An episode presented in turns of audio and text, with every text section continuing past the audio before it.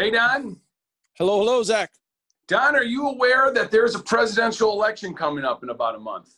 I've heard that, and uh, I've seemed to see Joe Biden on uh, YouTube feed quite often. I was watching basketball last night. I saw President Trump. I saw presidential candidate Biden. I saw senator ads. Ads are everywhere. And it seems like for the last year, America has been obsessed, like they always are in presidential election years, with the election. Last week, with the death of Justice Ruth Bader Ginsburg, I saw something that just started making me wonder a little bit. I saw half the people I know in my life really sad and really kind of down, depressed, and very pessimistic. But I saw other people in my life who were happy, optimistic, excited for a new Supreme Court justice. It kind of reminded me when Justice Scalia died a few years ago, how there was a flip and there was an opposite sort of feeling by people of different parties. And I've really started to wonder a little bit about the day after our presidential election. Do you think anything's going to be solved? Do you think anything's going to be different in America, or, will we still be just polarized? Even though we will have a decision, has anything changed, do you think? I think there's a certain, probably 40% of America feels vindicated and excited, and then another 40% of America that feels depressed and burned. But actually, day to day life, I don't think changes that much for most people in most things they do, other than maybe their pride is wounded because their candidate didn't succeed as they thought they should. Is it the noise that signifies nothing? I've wondered if are we living in an age with the internet, with the Twitter, where headlines and the audio and the media just constantly bombard us to the point where everybody's ground down, but everybody's also very heightened. And therefore, everybody's just very nervous about this election, no matter which side you're on. And I think you make a good point. Are we sure that just the day after people just don't get up and go to work? Or do you think this one's different? Every election cycle, people say this is the most consequential election of our lifetime. And yet, usually the day after, people get up and go to work. They do. They get up and go to work and they go about their day because really the president doesn't determine too much in your day to day life. It might be big issues that you care a lot about, but your day to day life is not impacted tremendously. And partially that's a function of the white privilege and the situation we all we seem to find ourselves in, meaning you and I specifically in our families. But it's also a function of our day to day is more affected by our jobs, by our families, and these aren't really controlled by the president. And yes, people are too upset but they're really not that impacted. However, I think it does play a role in how you take in media. So I, like you, I think I take in almost all my media by reading. And if I start to read an article and it makes me upset or I understand it and I don't want to learn more and it just makes me frustrated, I just turn the page. There's a lot of stuff that I just don't read. I don't like stories about awful things happening to people. I understand they do and I just move on. And after the election, I'm going to read the things that I'm really interested in and the things that upset me, I'm going to go by fairly quickly. However, I think the people that watch news really feel strongly because they're sitting there for half an hour to wherever long, just getting it ground into them and keeps biting into them. Makes me think about watching Ohio State football coverage when I was in college and just kept going and going and you just get angry and angry the longer you watched and listened and that's part of the reason i don't like watching news that's a good point. The media obviously is produced by professional producers who cue in dramatic music, who have shocking headlines because they need to keep you watching, need to keep the advertising dollars coming. And in a way, you're right. When you read the news, it doesn't nearly sound as bleak. But at the same time, I think when people read about politics, if you disagree with what's going on or with the party that has power, everything in the future just seems so bleak this last week, as I've been watching the headlines and watching as our government is getting ready to maybe approve another Supreme Court justice, whether or not you support this one or not, it made me think back to a book that you and I both read about 10 years ago. And it was the biography of Warren Buffett called The Snowball. This particular paragraph has been something that has stuck with me for like 10 years. And I think it kind of illustrates an interesting moment is right now, we don't know the future, and therefore the future looks bleak we look at the past and we can see it 2020. We know exactly how the events lined up. And yet, I think we sometimes forget that the people who lived in the past were just like us. They didn't know what the future was going to hold. All they had was their current leadership, the current events that surrounding them, and they had to then start making judgments. And so, in this particular paragraph, it talks about how in 1952, Warren Buffett was looking to ask his future wife's father for her hand in marriage. And so he goes up to like ask him for permission to marry his daughter. And here's the best paragraph I read. It says, Warren went to talk to Susie's father to get his blessing. This he already knew would be easily had.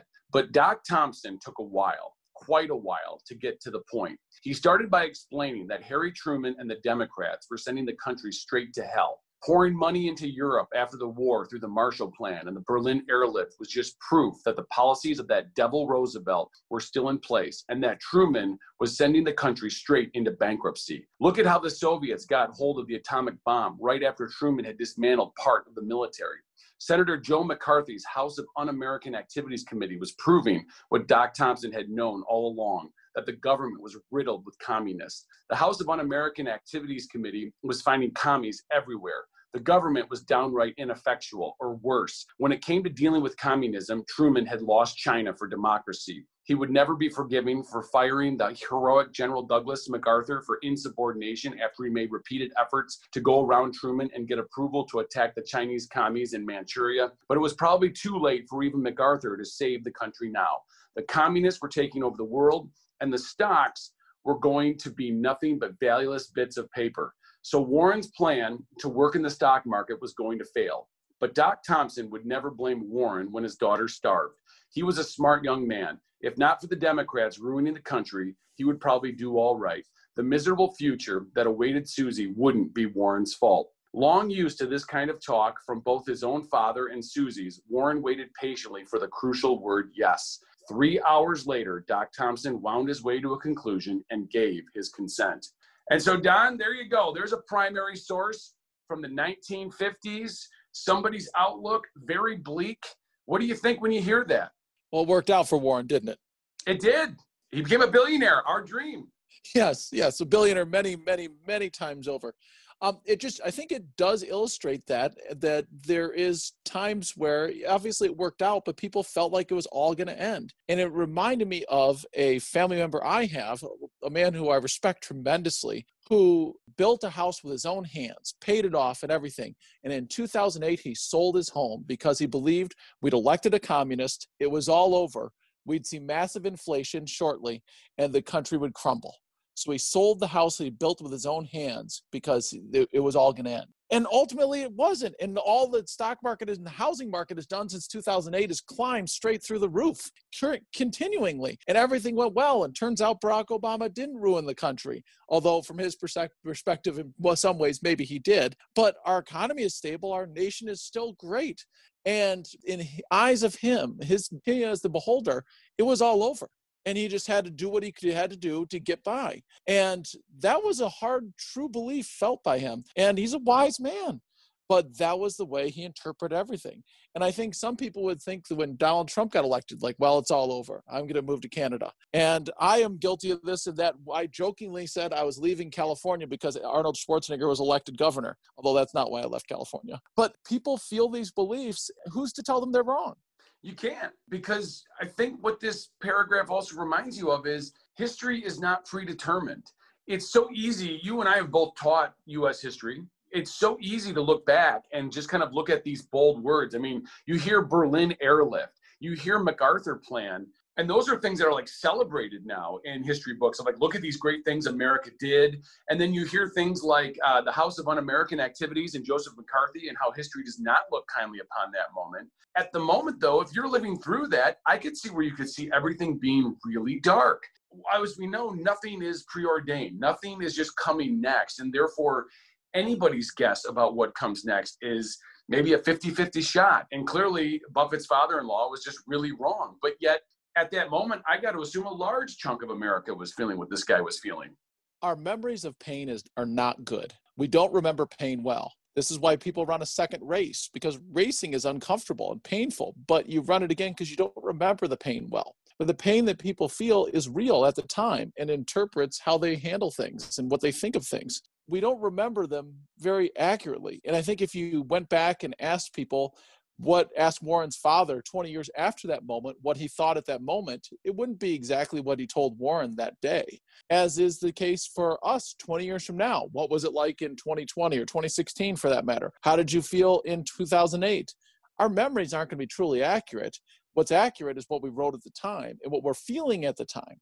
That's true. People's optimism and pessimism about things, it changes so rapidly and for reasons sometimes we don't even know. It's always interesting when you see like polls of is America on the right track and that number, you know, kind of just seems to kind of flutter up and down and it's based on so many strange things. I mean, they've done studies where if your country wins the World Cup, all of a sudden everybody's feeling better. I think you and I talked on a previous podcast about how the incumbents can get a point or two extra votes just based upon if the major college football team in the state wins a game on Saturday and it just makes people feel better, right? I just think this quote's interesting. I think it provides perspective.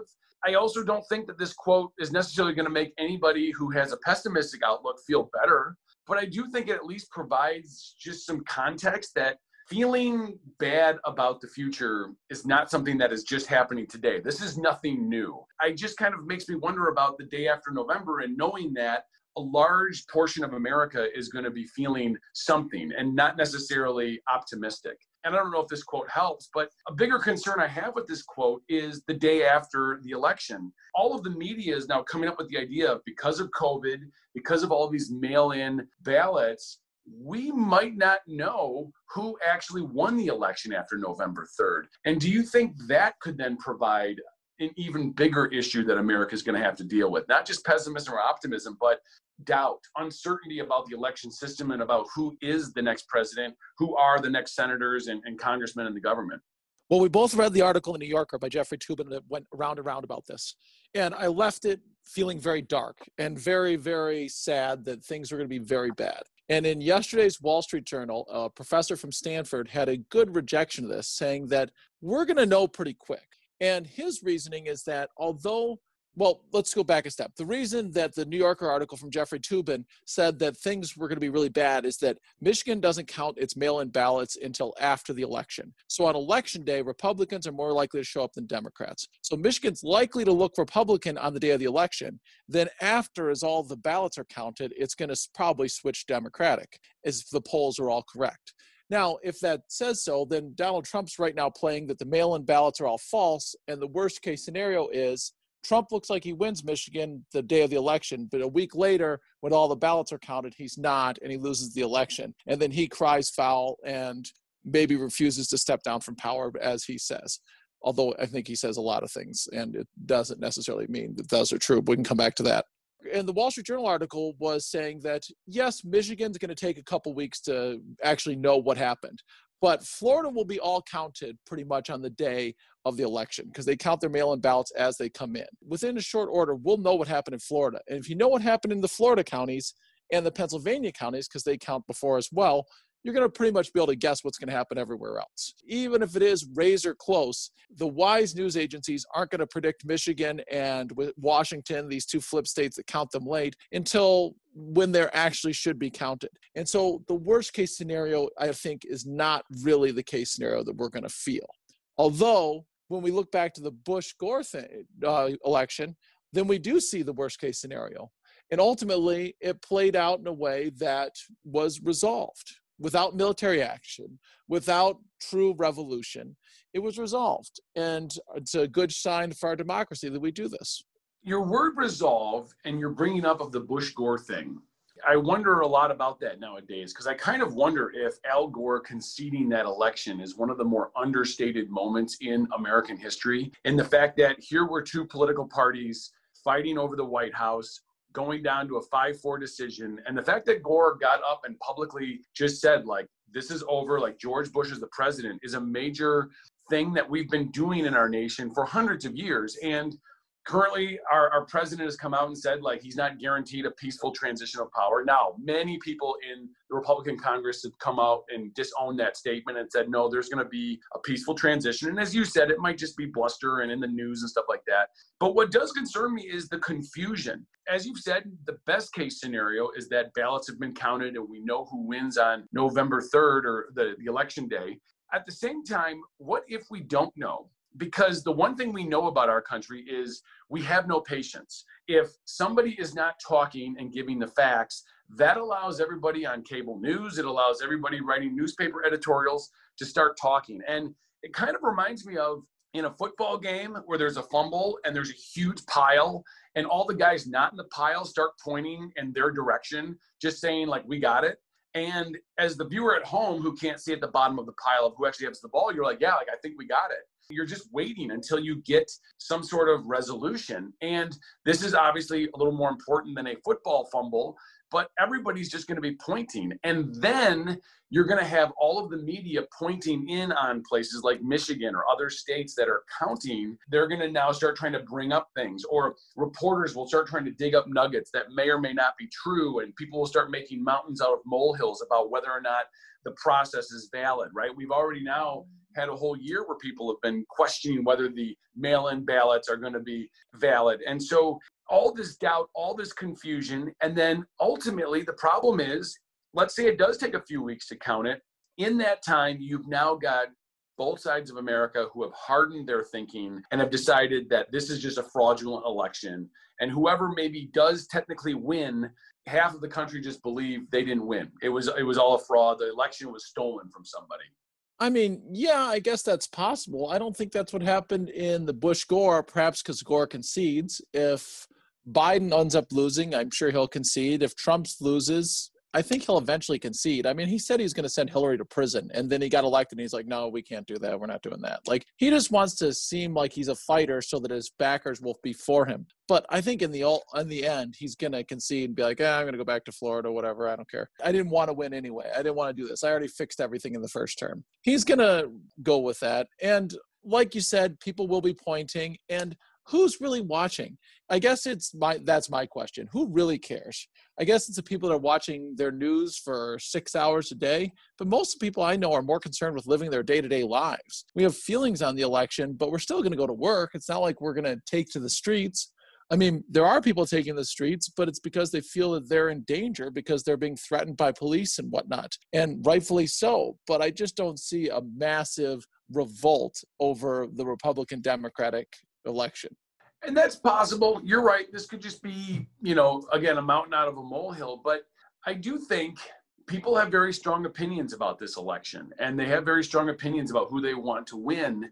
I could just see where maybe the longer term damage is people's confidence in the election system. You know, they talked about uh, in the New Yorker article by Toobin about how, like, Nixon refused to sort of contest the election. It was obviously very close in 1960 against Kennedy his sort of thinking and the people around him is that like people need to have elections that are believe are accurate and that there's a peaceful transition of power. Like that precedent is more important. Now that we had 2000 where you had a 5-4 supreme court decision i think that's already started to erode in people's minds. Now we've got you know the idea of more mail-in ballots. That's starting to erode into some people's minds about whether or not elections can be done fair and safely. And also just the fact that there's no universal way to vote in our country. The idea that it's such a decentralized process, every county, every area that, that holds an election has their own kind of nuanced ordinances and laws and officials. And therefore, it's not like you and I can really understand how people vote in like Oklahoma. Like, I remember in 2000 when we learned about the term hanging Chad, right? And you were like, people are still punching pieces of paper to vote. And yet, that's how some places vote. And it just also makes it really difficult to kind of understand the process from a universal standpoint. I disagree. I think that the local control of elections is a very important thing. And regardless of whether those territories are Republican or Democratic, they are represented by the people that are in control. So if it's a Republican area and there's Republicans in control, Republicans are running the election system.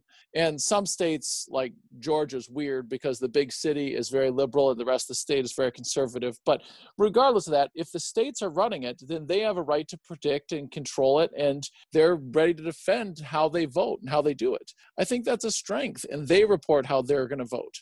I mean, ultimately, I don't think we do elections right in our country. I think we have too much of a lead up. The British like notify people and have an election in like a month. We have way too much leading up and way too much in stock, but I don't think that local control is our problem. That's a really good point about the fact that running for president is now almost a year and a half or two year process if you consider the primaries.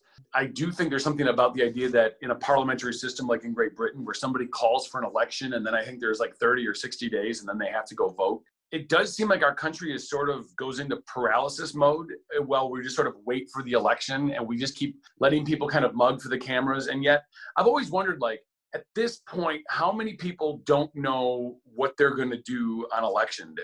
You know, are people really waiting for these debates or are we just waiting to be entertained by two politicians that get 90 seconds to explain their stance on really complex issues?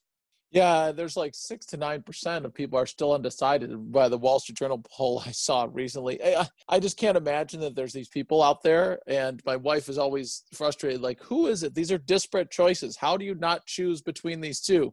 But ultimately, I think they're just choosing are they going to vote or not. But yes, I, I, guess they could be waiting for the debates. I don't think the debates are really that watched as much anymore. The first one's Tuesday. I didn't realize it was that close. I don't know if it's going to change any opinions, but it's going to happen. You know, you had those debates, and then of course both sides claimed victory afterwards even though it's not like you really won anything. It's not like America voted on who won the debate, but it's all spectacle, right? And I, and I guess maybe some people will watch and, and make a decision. I mean, people do say that in 1960, when they held the first televised debate, people saw the young, boyish John Kennedy, and and that did persuade some people that you know hadn't made up their minds yet and stuff like that. But in an era where pictures images video just fly around so quickly it's kind of like well who hasn't seen what these people look like? Both of these candidates are extremely old. They both of them kind of represent the generation that is above all of us. And you could say that's great. We've got two elder statesmen then looking to uh, you know take over america. But in some ways you know if you're you and i you kind of look at both guys and say aren't we looking more at the past than towards the future debates with Kennedy Nixon, like there was one thing on TV during that time period. And there was only TV for like 10 hours a day. There wasn't the internet. People watched the whole thing and had a real takeaway. Now they're going to watch little clips from their preferred news source, which is going to try to aim things to be in the favor of the candidate that they support, whether that's CNN or Fox News. So, really, I don't see it changing things that much. Yes, these guys are really old. Yes, they are what we've done in the past but what new do we have to offer? Who's who's our new upcoming candidate? I'm really looking for them, and I'm not seeing them from either side really Trump crushed a bunch of young people who had ideas and turns out what the people of the Republican Party was was wanted was not ideas so much as bluster and trash talk. And the people of the Democratic Party could have voted for young interesting people, but instead they voted for tradition and whoever they thought they could beat this Trump bluster. So it's just weird who people think. It's like they're trying to choose winners, not they're trying to choose leaders. That's a good point. Uh, the cult of personality, I think, is is now seeming to take on even a bigger role. I'm amazed at how you know we don't see a ton anymore written about policies, about tax policies, about healthcare policies, uh, foreign policies. All of those things are out there, and there are think tanks working on those issues. But it's just amazing how it's kind of like, do you like this guy or do you like this guy? And tone is such a big deal, and maybe that's always been a big part of elections. No, you're exactly right. And I remember the moment where I realized this is that uh, I think it was George W. Bush released his, when he was running for election, he released his plan to balance the budget. And it's all fake numbers based upon the GDP increasing at some insane rate and these unlikely things happening. And if all these things come to line, they would balance the budget and get rid of the debt. And then the Democratic candidate released a similar set of numbers that were unrealistic and fake. And I was like, oh, okay, so we don't have any policy. These aren't realistic proposals. But yet we're going to say it's a proposal and say we have a solution because we want the answers to everything. And the one exception is the Republicans just haven't offered a health care plan at all. They're just not going to make up. They're just going to campaign against the one that the Democrats offered. So it's just people don't want solutions. They want a person that's going to say they're going to fix everything. It's like the Hail Mary pass. Throw it deep. Don't just show me the ground game and how you're going to eventually get there. Just show me some glory, splashy thing because it's going to be what I want to vote for. The other thing I've started wondering a lot about the day after the election is you're kind of saying, look, like I don't think much is going to change. People are going to get to go go to work. It'll be Washington as usual. But do you think Washington is being fundamentally changed in a way that is kind of recreating our government under new rules, not necessarily illegal rules, but new rules and new behaviors. And of course, a lot of people are upset about the fact that Donald Trump has now appointed another Supreme Court justice, and it looks highly likely that the Republican Senate will be confirming this justice before the election. Of course, the Democrats are sort of pointing to hypocrisy after Obama had appointed uh, Merrick Garland, and then uh, in February said look, outside of the Supreme Court, and Mitch McConnell said, look, like we need to wait till we have a new president to to make this sort of appointee so we can see the will of the people. And now he's kind of reversed that. Also, back in 2017, he got rid of the judicial filibuster. And people were like, "Oh my God, this is just uh, way too much power for for a sense of the body that normally has always been a very uh, slow-moving, consensus-building Senate." And yet, I found this really interesting paragraph from Mother Jones that was talking about look, there's not much left that the Democrats can do except they've got to make some big threats. And so I want to read you this paragraph that Mother Jones just sort of suggested that the Democrats should do in order to keep Trump and the Republicans from pushing in a new Supreme Court justice. And here's the paragraph they wrote The win over re- reasonable Republicans with reasoned strategy is weak sauce. That leaves the Democrats with one other choice total political warfare. The Senate's Democrat leader, Chuck Schumer, with the backing of Joe Biden and Nancy Pelosi, needs to threaten massive retaliation. Should McConnell try to ram a Trump nominee through, Schumer ought to vow that the Democrats, if they win back the Senate and Biden is elected president, will demolish the filibuster, which will allow the Senate to proceed to make Washington, D.C. a state with two more likely Democratic senators. And they will move to add two or four more seats to the Supreme Court. There is nothing in the Constitution that limits the court size to the current nine justices. In other words, they will implement a Republican nightmare, which, as it happens, can be justified on arguments of equity and fairness. So, this was something that Biden has not come out and supported. Neither has Pelosi or Schumer yet but it's the kind of rhetoric that I think makes a lot of conservatives like afraid of, oh my God, look, they're just going to make up the government as they go. Hmm. And it's the kind of rhetoric that gets people fired up if you are a Democratic supporter and you feel like you don't have any power. But at the same time, this is also a total reimagination of the government to just try to get power back on your side if you have the votes, I guess. What do you think about this stuff? Should people be concerned that we're looking at ways of stretching and re angling how our government has usually worked? Well, you met in your brief lead up to the quote, you missed a little bit of history in that you talked about all the things Republicans had done to make their to increase their power when they controlled the Senate. But before that, Democrats had already changed the judicial voting on Supreme Court justices to 50% instead of two thirds. And before that, they'd blocked the nomination of Robert Bork, who was a candidate who was of conservative beliefs that they didn't like. It was kind of a jerk, but in pre times would have ordinarily been approved because it was just the general understanding that you approve Supreme Court justices nominated even if they're against your political beliefs. So it wasn't just the Republicans who've done this, it's been Democrats as well. But this continuing like zero sum game of we have to win, we have to take this, this justice, this thing, it just makes it more and more extreme. I'm anti vote packing I think we need to realize that politics are not necessarily a zero sum game. It's not like every win for one person's a loss for some other person. We need to be a little bit more into the tradition of it and not changing so much. And yes, the Democrats can go to war, but then if the Republicans take charge again in four years, then they'll be the ones licking their wounds and saying, "Oh, I can't believe they're doing this." Well, they're everybody's doing the same kind of movement. But this is not the most polarized that our country's ever been a man beat a man almost to death on the floor of the Senate in the U.S. Capitol uh, during a congressional a Senate debate. I mean, these things have happened before in the past. I just don't think we're running the right direction. I think we should realize that the things are set up for a reason and that we don't want our government to move fast. We don't want our government to be all in one party's control and then four years later all in another party's control. It just would end up with a zigzagging pattern that's not really accomplishing much. But I guess that's the way we're going. Well, that's what's so interesting is the idea of the short termism of ram it through now because you have power, get what you can get. We saw it with Obamacare when it was sort of passed through the reconciliation process, so they didn't have to technically get filibuster proof Senate vote. We've seen it with lots of basically legislation that presidents are trying to get through because they can never beat the filibuster. Yet it's kind of interesting because people have said, look, like you know the legislative filibuster. Someday your party won't have power because in history we've seen both sides have their moments come and go.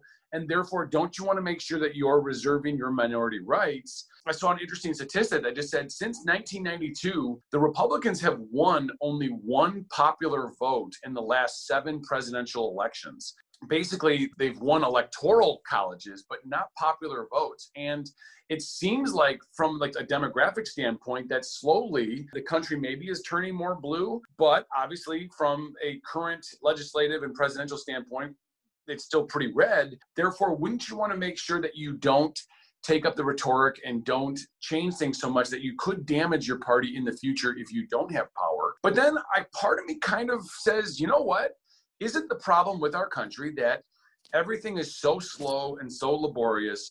I've always kind of admired the parliamentary system where if your party gets power, meaning you've had to cut deals with other political parties in order to, to form a coalition, but once you get power, you're kind of in charge. And then you also kind of have to own and be responsible for whatever it is you do. You could say people might ram things through, but it's a lot easier to kind of vote and just say, like, we have no confidence in our current leadership. They have all the power. Wouldn't getting rid of the legislative filibuster maybe be a good thing? I guess so. I mean, I know in the British Parliament they have total control, but I think Margaret Thatcher said when you have total control, you also have total accountability. So everything you did is your fault. And you end up with massive changes like Brexit, which is huge. I mean, can you imagine American change where we say like, okay, we're not going to trade with Canada or uh, Mexico? I mean, it would really throw the economy into collapse, and we're not meant to run that way. And the Electoral College, or as Kevin Kopeck calls it, the Electrical College, is one that was designed that way for a purpose to balance out power. Sure, Republicans have lost the popular vote. That's because they get like nothing in California or New York, our two most two of our most populous states and the rest of the country is fairly balanced. But it seems like you're saying the short term value of it uh, is not wise to use. I think it's better to look long run. But nobody wants to look long run because they want to look at right now. What can I win on Twitter? What can I win in the news today or today's news? I think it comes with our current life, which is everything by the moment. I find myself looking at my phone and saying, What's happening right now? And you feel something when you see it right? And then that that changes if you're optimistic or pessimistic about the future. Yeah i was at a we were at a friend's house hanging out and i looked at my phone after supper and the people we were staying with uh, or visiting yelled at me for looking at my phone because I wasn't engaged in the day-to-day population, day-to-day what we were talking about at the table, and I was just like, I just want to know if Mitt Romney's going to be voting for Ruth Bader Ginsburg's replacement to be a Republican or a Democrat, and what's Mitt Romney deciding? And then I thought, why do I really care that much? I can find this out in an hour. I don't need to know right now. And ultimately, this may be decided in weeks or months. Why do we have to find out right now or by the Arizona Senate election, which could play a role in that as well? No, that's a good point. Having re- listened to that Hamilton biography this summer, you know, they talk about the election process and how like people went to vote and it was like a month and a half, two months later until they finally like announced like kind of who won. I mean, people had an idea, but states had to like certify their elections. The electoral college had to go and vote. The level of patience, just because people accepted that the communication wasn't fast, is just kind of impressive in some ways. Whereas today, you're right though, people are going to want to know. And I just do wonder if people are just going to end up doubting everything even more and then you get this sort of rhetoric of well we're just going to court pack or we're just going to change things or we're going to ram this through and that just seems kind of damaging. At the same time it's not different. The other thing i remember reading in that hamilton biography was during the treaties with france james madison got all upset that washington was going to go and uh, and approve the treaties and he was like i don't want to ratify this. He's like the house should have a say in this. And because the Senate's the one that ratifies treaties. And Washington's like, go get your notes from the Constitutional Convention. You argued for this. And it was it kind of sat him down. But it was like people have been trying to, I guess, mess around with what with what parts of our government have different responsibilities since the beginning as well. Well, I think this all comes to Donald Trump. He really wants to make it seem that the votes aren't secure, even though all the evidence is to the contrary that he won't concede, which is something that even Mitch McConnell saying, like, yes, we will have a pan- peaceful transfer of power. I think he just wants to portray it as an applause line. How can he get people behind him? He just wants to get applause. So he's saying, I won't concede the election because then maybe his supporters will applaud for him and say, All right, yes, he's a fighter. He's fighting to the end. Or he says, I'm not going to lose because I'm a winner. And the only reason it looks like I'm losing is because these polls and the votes are wrong. He just wants to portray himself as a winner. And it's unwise and short sighted and it's foolish but it's also sowing fear in democracy. But I don't think the fear is really there. I don't think we're really thinking that it's going to become a dictatorship. I don't think anybody believes that really Donald Trump's going to lose the election, all the states will certify that he lost, and then he'll stay in power.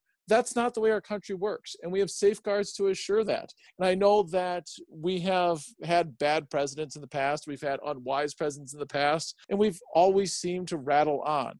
So I'm not that concerned. Fair enough. I'm with your mind too. Of it's just hard to believe that the day after the election, I just all of a sudden see fire in the streets or people acting out of the ordinary. I think again, half of our nation will be disappointed, and the other half will be optimistic and feeling great. But I do just sort of wonder: have we maybe reached a point where there's enough doubt about the process that there could be a longer term damage about this whole thing and that people have reached a point where they don't just say well hey in four more years we're going to run again and i'm going to go door to door and, and try to convince people that my side is right and is it possible that we've kind of gone past that not necessarily because of the two candidates but just because of how we as america communicate how we treat each other now how we vilify each other and that's the other part i, I think is really hard is people see each other of a different political spectrum and they have like negative thoughts and they, they make a lot of judgments that I don't know were there a long time ago. You know, I mean, if you were a Bob Dole supporter in 1996, I don't know if Clinton supporters were, were seeing you as, as some sort of enemy now within with on the same team, if you know what I'm saying. I'm of the firm belief that every president is the solution to the previous president and that they go back and forth so that George Bush was George W. Bush was so certain of himself based upon his religion and his faith in uh, his judgment that he launched two wars against countries that we really didn't need to go to war with, and many Americans died. And his faith and quick sure-footedness is something that was quickly solved by Barack Obama, who was the wise, considerate, thoughtful, and patient professor that took over. And then after this patient professor who was very thoughtful and high minded, we got somebody that was uh, just a firebrand, just talking uh, without thinking and getting people fired up and yelling and screaming and saying odd and upsetting things. Who's going to be our next president? I hope we we ebb back and we go the tide recedes and we get to a more sage way of looking at things is could we get to a point where we you know stop shouting and maybe just talk to one another uh, try to find if there is a common ground? And I, and I really do believe that there is. I i was thinking actually when we talked about our hamilton podcast and you you know gave a shout out to theodosia aaron burr's daughter and the song and what it meant to you about two people two rivals that's hamilton and, and burr singing about their love of their kids and the love of their families I think that's something that like everybody forgets, like in America, that like we all love our families, like we all have a lot in common. We all have communities that we care about that we want to, you know, see grow and prosper. Sometimes I think we get so narrowed down into the news of our phone that I think sometimes we forget there is still a lot there that, that we do have in common. I listened to a uh, well, it was a YouTube thing, and it was uh, Malcolm Gladwell talking with Trevor Noah, and Malcolm Gladwell is arguing that we need to see that politics are less zero sum. And that when we see somebody we don't know with a political sign that we don't agree with, we tend to assume that that's the most important thing in their life. So if you see a Black Lives Matter sign in somebody's yard, people tend to assume that that's the most important than the single issue in their life. And the same thing with a Trump sign in their yard. But perhaps it's the sixth or seventh most important thing in their life. Maybe they see themselves first as a father or a mother or a coach or somebody that is religious or caring. And really, that these things aren't that important. We got to realize that we can have things in common with people that we disagree with politically. I know there are people that I disagree with politically, but I still get along with them. I just try not to talk about the politics of it. And we need to come together a little more. And the politics is the opposite of this because they make their hay by creating division, which is not at all what we need. But we as individuals need to look out and say, how can we unite? How can we look at these people and say, what do we have in common? How can we see beyond this one thing we disagree with? Because, by the way, we all disagree on one thing. I could walk into your house and start spouting about my hate of space and space discovery and money on the space program and really get you frustrated. But that's the one thing that we really disagree about. But that's what's so interesting is you could come into my house and start talking about how going back to the moon is a waste of money or, or Mars colonization is stupid. And yet to me, that's my moment to then come back at you and explain my position. And one thing I'm always amazed at in America is how we seem to have very little intelligent discussion or debate about politics. I've always wondered, like, one of my favorite shows over the last 20 years is Pardon the Interruption with uh, Tony Kornheiser and Michael Wilbon. And all they do is talk about sports, right? And these are two very uh, articulate men who, who are great thinkers and I've always thought, like, man, like, I, why can't they have a show where they talk about politics like this? And, and why can't other people that, you know, talk about sports who do a really good job, like using data and statistics, talk about politics? And yet it seems to be like an unspoken rule in our country is don't talk about politics because you're just going to turn off half of your audience and if people want to hear about politics, they're just going to go to their little portal that's going to kind of be their echo chamber. And it's not going to be very thoughtful. And I just always wondered, like, why don't more people speak about it? Or why don't we educate people about how to maybe talk about it? Instead, as you said, like, my friends come over and we just don't talk about it. I love Pardon the Interruption as well. And Wilbon and Kornheiser are great. And it's a New York Jewish guy and a Chicago African American guy talking about sports. But the night, one of the best parts of that show is that there is a clear winner and loser, and somebody was right or wrong. And the next day, after they talk about the NBA game, and Tony, who thinks LeBron is great, and Wilbon, who thinks LeBron is going to play badly, after LeBron plays great, Tony says, yeah, how about your boy, Wilbon? How about how'd your boy do last night? Okay, you were right. I was wrong. Like that's part of it that you love is that you can. There is a right and wrong. There is a winner and loser in sports, and you can agree and say, okay, yeah, but then, and there's a clear way to can have that discussion. And in politics, it's less clear who the direct winner is and the direct loser is. There's also people that have strong feelings that are just not going to be changed. I have a friend who loves the Bills and he will always love the Bills. But from the, other than that, he'll talk about any politics and be like, okay, yeah, maybe the Patriots are good. Maybe they're going to win. Maybe they're not. Not going to have that discussion about abortion because people have strongly held beliefs and they aren't swayed. You might sway me on space, but if you have strong feelings on abortion, the likelihood that you'll sway the other person is very small. But that's a really good point. You talk about the idea of there is a definitive end to a sporting game where you get a result. Politics are this eternal thing that never ends, right? There's always a new crisis in Washington. There's always a new policy that we're either trying to approve or reject. There's always a new foreign issue. And therefore, there never is sort of a definitive moment. But at the same time, we as a nation seem to want to consume politics like it's sports, like there's a winner and a loser. The one thing that seems to be most interesting is that there just seems to be a cognitive dissonance of if you end up supporting the party that maybe does have the policy that's in the wrong, you tend to kind of just ignore it and, and keep moving on. Or even if the data shows you, like, no, like, this is actually what's going on. This is why this policy doesn't work. People just, they don't want to accept it. And I just find it interesting that we want winners and losers, but yet we don't actually want to accept if maybe there is a win or a loss yeah, well, there's no reconciliation. People aren't ready to say, okay. But then there's an, also a large group of people that don't want to talk about it. You know, that don't want to talk about politics, don't want to talk about religion, don't want to talk about sex, which are interesting topics. And I'm game to talk about them. But a lot of people don't. My wife does not know how her parents voted in any election, they never talked about it. And that was part of the way they did things. And I think there's a lot of societies, a lot of families like that. And so it isn't necessarily always out in the open. Maybe it's just an unsaid upon, unspoken agreement or disagreement for that matter. Yeah. I mean, they always say like the silent majority, right? It's out there, and people that maybe don't want to talk about it, don't want to um, go out and make their points. I don't know. I guess like maybe this is just kind of the uh, the castle on the cloud here, where you just you'd like to see an America that wants to talk about it. I've been trying to find a positive about the day after the election. And one thing I, I wrote down was that I think we're probably looking at an election where more Americans than ever go out to vote. Usually, every year, we always decry the fact that like half of America goes to vote in these things. I think we're going to see a record turnout, and that means people are more politically active. Maybe people are learning about the process. People are realizing that maybe they can have a voice and have a say, and how that could really change America. Maybe people are actually learning about things like the Electoral College, which most people are probably ignoring when they're in high school government. And all of that is probably a good thing, right? That we're learning about the system, we're actually being more active in it.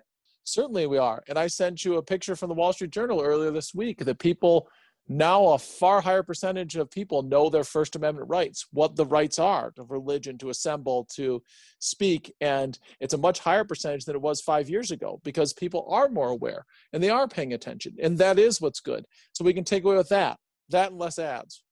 It will be interesting. I, I look forward. I don't really, I don't know if I look forward to it or not anymore. The day after the election will just be something to at least jot down in your diary. I guess I would say, going back to that Buffett quote, four years from the day after the election, will we think back to it all? Will we even remember what it was like, if you know what I'm saying? Because we'll just be obsessed with the next day after the election. I guess so. I think it'll be more spread out over a week, but I think we'll have a pretty good feeling of whether or not we our side went well or not. But I don't think it'll be like Warren. Warren got a firm yes or no. Eventually, eventually he got the yes that he wanted. That's true. He just had to wait. Did you ask your father-in-law for your wife's hand in marriage? You know, I did not. And part of that was because I think my my wife would have been upset.